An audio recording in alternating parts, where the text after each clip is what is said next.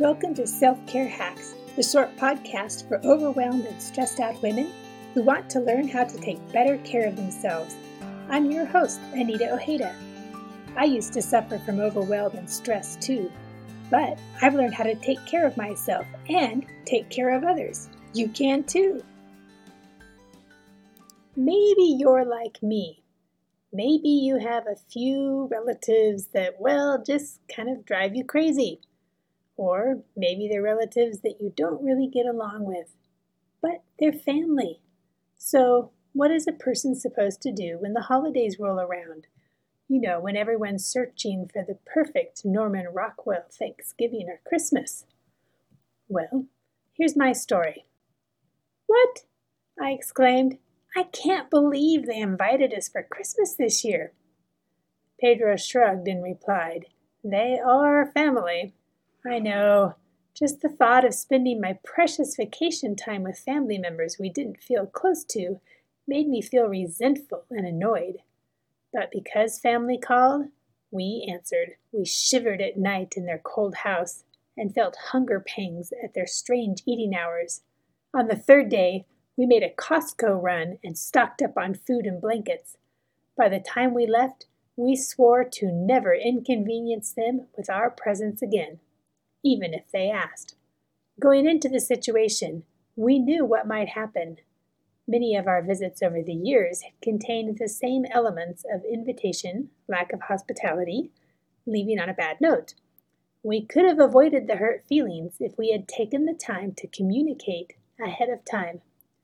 Don't get me wrong, I too have fallen prey to bad hostess syndrome. One time, a family member and her kids visited us and I found one of the kids sobbing in the corner of the living room. What's wrong?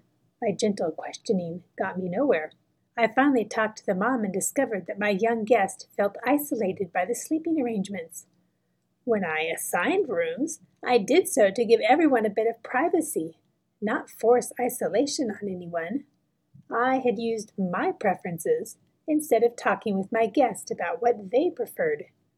I learned to check with guests ahead of time about sleeping arrangements, meal schedules, and entertainment. Since Pedro and I both work in education, I always felt that certain family members expected us to do the traveling.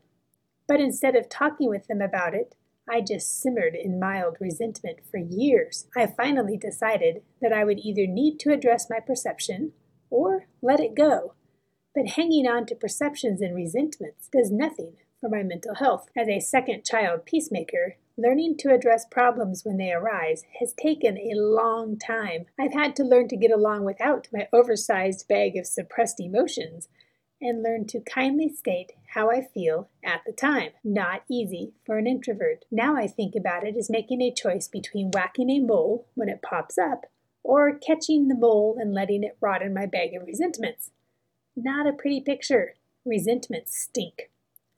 My husband kindly points out that sharing how I feel at the time makes life better for everyone. I learn slowly, but I do learn. When September and October roll around, some folks can't wait for pumpkin spice lattes and fall decorations. I stress about receiving invitations we'll feel obliged to accept. I've discovered that I need to prepare myself mentally for the holidays and time outside of my comfort zone. The sooner I start, the better. Maybe you can relate to this introvert's dilemma. Spending time with people you love can drain your batteries faster than leaving the headlights on all night during a snowstorm. For some, just the thought of spending time with extended family brings on a case of the hives or the heebie jeebies. You love your family and you love seeing them, but before every visit, you anticipate the potential drama you know that Uncle Ed will make at least one racist comment over Thanksgiving dinner. Aunt Edna will berate the children, who are now in their twenties, for dribbling imaginary crumbs at the table. Grandpa Bob will bring up that time you barfed all over him back before you could walk. Maybe things with your family feel more like a Jerry Springer episode than a Norman Rockwell picture. Don't give up hope, though. Start planning now. A little advanced planning can go a long way towards lessening the stress and drama of family gatherings. You can help rewrite the holiday script. It takes hard work and a willingness to revise. A lot of prayer helps too. God wants us to get along with each other, and He'll send the Holy Spirit to help you out. Pray before you speak, and pray as you plan. These five hacks should help you plan for visiting other people. Hack number one initiate open conversations. Talk with your spouse and children. Find out what they love and hate about the holidays. It's possible that everyone has silently suffered over countless holidays out of a mistaken sense of loyalty to you and your quirky family members. Maybe your kids don't want to spend any time around Aunt Edna, Uncle Ed, and Grandpa Bob. That's okay. Hack number two don't be afraid to break with tradition. Determine ahead of time, far in advance, how you want to spend the holidays so that when someone invites you, you can honestly tell them that you have previous plans. You have permission to tell family members our family voted to spend Thanksgiving at home this year. Hack number three set boundaries early. If you do decide to spend a holiday meal or overnight visit with quirky relatives, set boundaries about how long you will stay and where you will stay.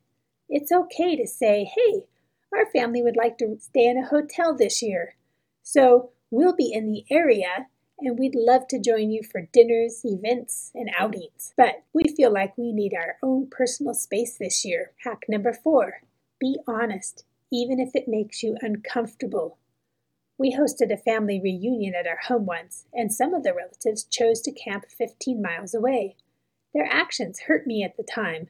In retrospect, I understand that they simply didn't want to offend me. They knew we don't drink and they wanted to celebrate in their own way. I would have appreciated their honesty, so make sure you're honest with your relatives. Hack number five pick your battles. If you know that Uncle Ed struggles with racist ideology, decide your approach. Know ahead of time how you will react. Will you quietly say, Uncle Ed, when I hear racist statements, I feel uncomfortable, angry, frustrated, sad. You can pick the word. Please don't generalize about people. Or will you simply change the conversation and debrief with your kids later? If you know that Aunt Edna will berate your kids for a perceived infraction of her house rules, talk with your kids. Do they want you to stick up for them? If they do, plan a polite response to Aunt Edna ahead of time that you can genuinely say and love. Whatever you do, go through past scenes from ugly Christmases and ugly Thanksgivings and think about what was said and how you could handle it differently.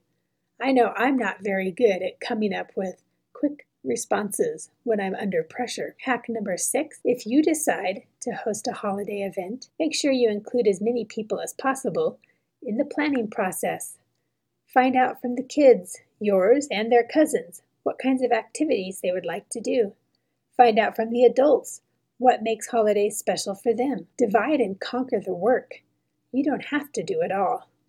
And people are usually very willing to help. Do whatever you can to make the holiday special without wearing yourself out, either emotionally or physically. Taking care of the sticky parts of the holidays early will help you enjoy them more.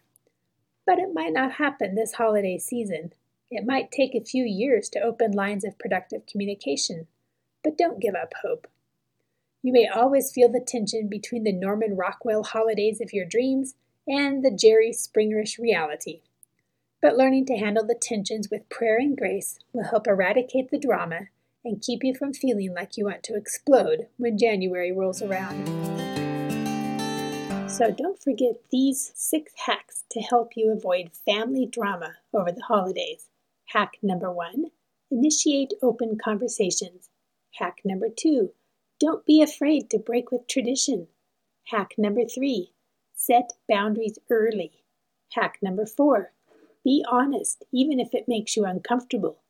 Hack number five pick your battles and plan your approach.